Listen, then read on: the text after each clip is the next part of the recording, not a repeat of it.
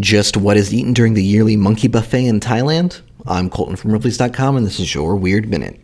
Every year, the city of Lopburi in Thailand goes to the monkeys. On the last Sunday of November, residents host a feast exclusively for 3,000 long-tailed macaques. Serving massive towers of colorful fruit and vegetables, as well as just about every sweet you can imagine, this festival is held as a thank you from locals to the monkeys for attracting tourists to their city. However, the roots of this buffet run much deeper than simple gratitude. Lopburi has been continuously inhabited for at least 3,000 years. This makes it one of the oldest and most historic cities in Thailand. Due to a millennia worth of human habitation, the city boasts countless ancient sites dating from a variety of civilizations and dynasties.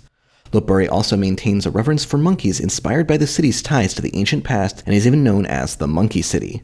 The monkeys of Lopburi interact with locals and tourists throughout the year, and they live among the ruins of the ancient Khmer Empire. For more strange stories, head to Ripley's.com, rate the Weird Minute if you haven't already, and tune in tomorrow for another Minute of Odd.